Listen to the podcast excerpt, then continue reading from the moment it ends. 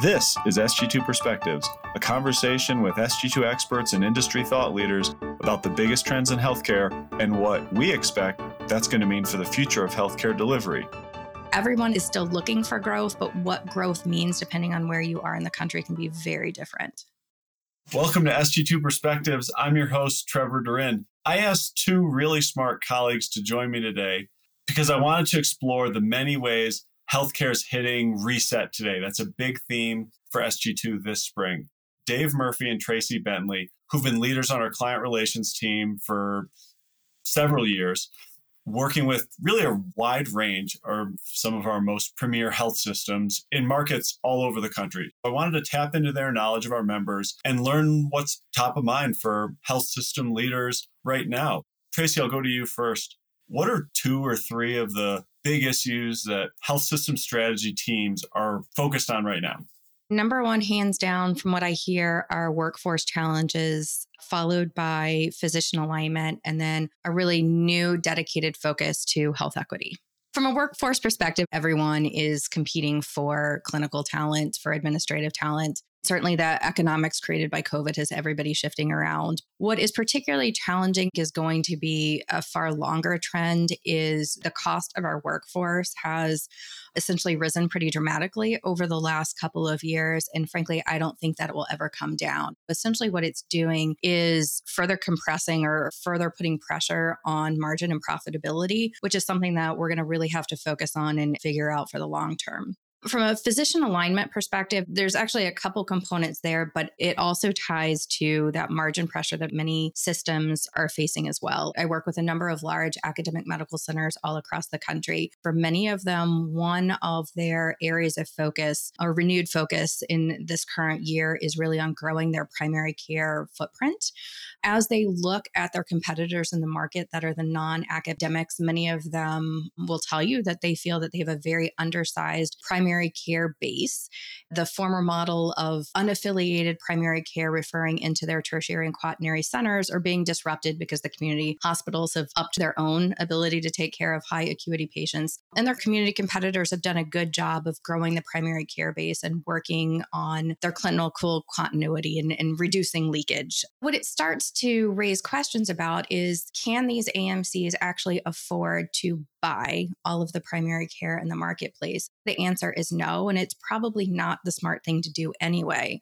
I work with several systems in Florida. And when you read the headlines, there's a lot of investment going into buying up physician practices at multiples. Not only are the hospital systems not able to afford, but from a regulatory perspective, aren't able to do. They're really thinking through what are the different models that they can put into place other than employment to more closely align physicians to enable their mission. And then last but not least, certainly health equity is a really interesting one to look at in terms of it's huge. For many years, it's one of those things where senior leaders were thinking and certainly committed to investing. But certainly over the last two years, there's been a renewed focus in, in tangibly moving the metrics to improve equity within their systems. And probably the biggest change I've seen for strategy teams is two dominant models. Nearly every system has health equity on their strategic plan. And in some cases, it is the strategy team who are leading the those efforts. But in many cases, there'll be a community health improvement department or the department that had historically led the community health needs assessment plans, really leading that work. I see two dominant models in the systems that I work with either strategy taking that on themselves or partnering with other departments within their system. That's great. And it also has to do how mature the health system is and thinking through that health equity initiative. With some of your more mature systems that have working on a little bit longer or have added a lot of resources in the health equity, social determinants of health space, might have their own department for taking that on. That's much bigger and much more experienced in the space than just necessarily doing the community health needs assessment. That's good. It's exciting to hear that strategy should view it as if we do our jobs, this is eventually going to land somewhere else where people who have more operational control over day to day stuff can probably impact it more. That makes sense. Dave, you also work with a little bit different mix of members than Tracy. Was their list of priorities any different than the top things Tracy mentioned? Certainly those three are big in the clients that I'm working with. The other piece of workforce I will mention as they're looking at growth initiatives, as they're looking at setting up new areas or new programs, now the concern is are we going to be able to staff them and get the people in place to actually get this program or this initiative moving? Two others that I'll touch on here that I'm hearing a lot is really a look again at service distribution, especially as we're continuing to have an accelerated shift of care from inpatient to hospital outpatient to ASCs, and then even on down to the physician clinic as well. And then the other one, looking at growth opportunities, and this is related to service distribution that have really big differences by capacity issues in the inpatient setting. So, you know, touching on both of those, when talking about service distribution, a lot of our clients are coming and saying, we've got recent mergers or acquisitions where you have either new hospitals or two health systems coming together, and they have all these brick and mortar entities, and they're trying to decide, do we have the right things in place for the needs of our community? Or do we have all these buildings and facilities that are high cost that we may not need in five five years. Then they're very different stories by market. For those markets that are in big growth, there may actually be some demand for inpatient capacity and beds. But for other communities that might not have the same growth, with so much shifting to the outpatient, there may not be that need for inpatient towers to be built. So there's really different stories by market. Then the other piece here, as a part of this, is that we're hearing a lot about is the ASC setting and what to do there and thinking through for those systems that haven't created a robust ASC strategy, they need to now or they needed to five years ago. And this ties back to Tracy's discussion on physician alignment as well. Dave, 100 years ago, when you were my boss and I was in a role similar to yours, one of the things I liked the best is the patterns of similarities and differences across markets because we don't geographically focus. And so we end up working with organizations across a diverse set of markets. What are some things, Tracy, I'll go to you first, where you've noticed as differences right now as systems are thinking about growth opportunities depending on the type of market they're in? Right now, I work with members literally coast to coast and pretty much north to south, too. If we look at markets like Florida and South Texas, for example, those systems aren't looking for growth. The demand is almost infinitive. The demand is there. The question really becomes where do they put facilities? What are the types of facilities that they need? And how do they actually manage the demand for healthcare services in the market? Not that competition isn't important, but that's almost secondary, that there's more organic growth probably any of the competitors can comfortably manage with their current assets and delivery systems. But then you can also contrast that pretty starkly with other parts of the country where, when we're out of COVID peaks, the beds are more and more empty. And certainly they're trying to figure out how they can be more competitive and differentiate themselves in the marketplace because there really isn't much organic growth. Everyone is still looking for growth, but what growth means, depending on where you are in the country, can be very different. Dave, is that a similar pattern to what you've heard? It is. I work with a couple markets that are just explosive growth, and that's right. It is thinking about things differently. The other piece that I would say that's very different by markets continues to come back to both physician alignment, physician relations, and then also how far down the risk pathway are our markets too. So those would be the other big pieces. Yeah, to add on to the growth initiatives, I have some clients that have multi-billion dollars worth of capital on their plans for this year.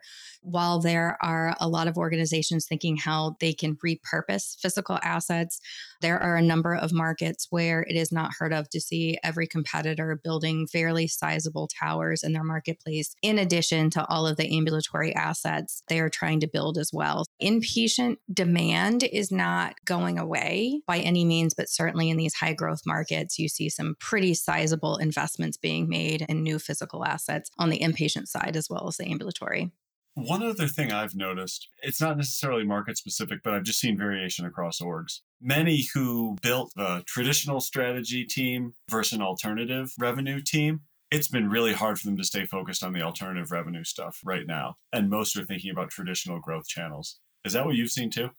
What I saw maybe five years ago, Trevor, maybe 10 years ago, was there's a move towards portfolio diversification as far as revenue goes and putting teams around that. I've seen a small shift away from that. I think there's still an enterprise strategy and thinking about being bolder in new spaces. But what I have seen is kind of coming back to we are a health system and we're going to focus on our core competencies.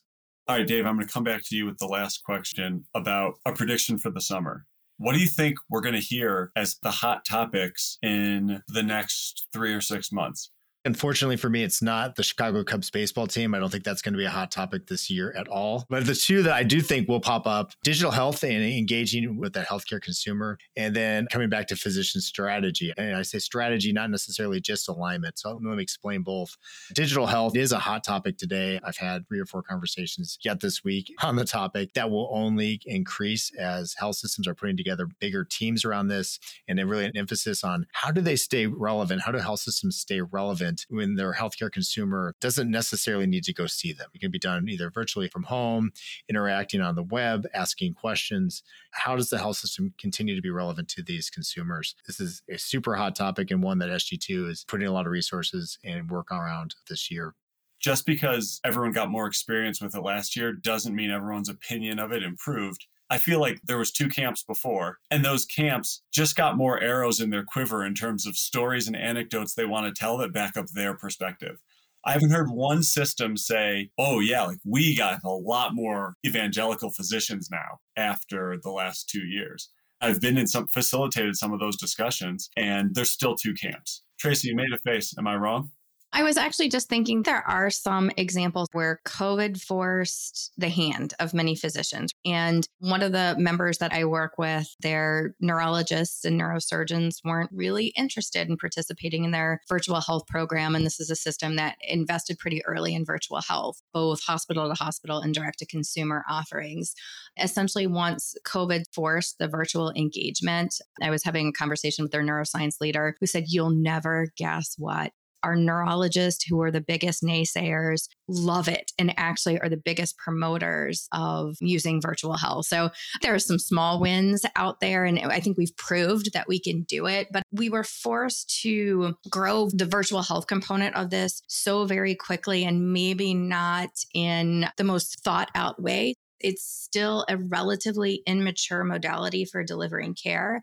As we continue to get better at it, build the infrastructure, be able to do things like have your diagnostics, your labs, or things like that that are all packaged within the virtual platform, I think we'll continue to see it grow. But I think virtual health is just one component over the overall larger digital health umbrella the bigger piece of this is going to be patient and healthcare consumer acquisition. And how are we using digital tools to better engage with those consumers? And how do health systems compete against private equity money that's coming into this space too? And then the second topic I had was talking about physician strategy. This isn't new, but it is broader than just physician alignment. As you're doing the programmatic planning, as you're thinking about new initiatives, what is the physician component? And beyond just alignment, what's the physician need? And then how do you get to that by building your portfolio of physicians through different ways, which will differ by service areas, service lines?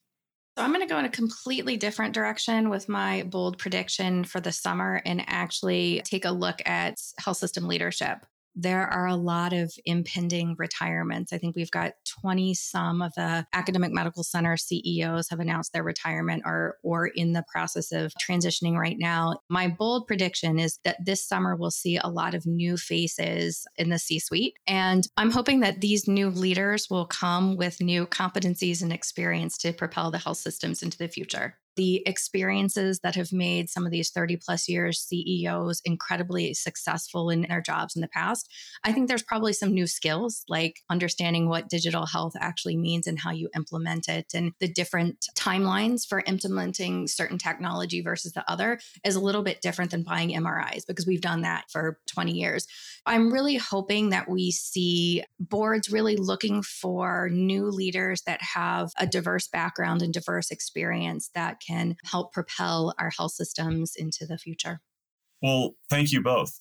I do think it's a moment where systems are hitting reset. Strategy teams are the tip of the spear there and thinking about where do we find growth opportunities in this new reality. And they're having to evolve and change quickly. So thanks for helping us keep a finger on the pulse of what strategy teams and strategy leaders are talking about and thinking about at our health systems. Look forward to having you both back on SG2 Perspective soon.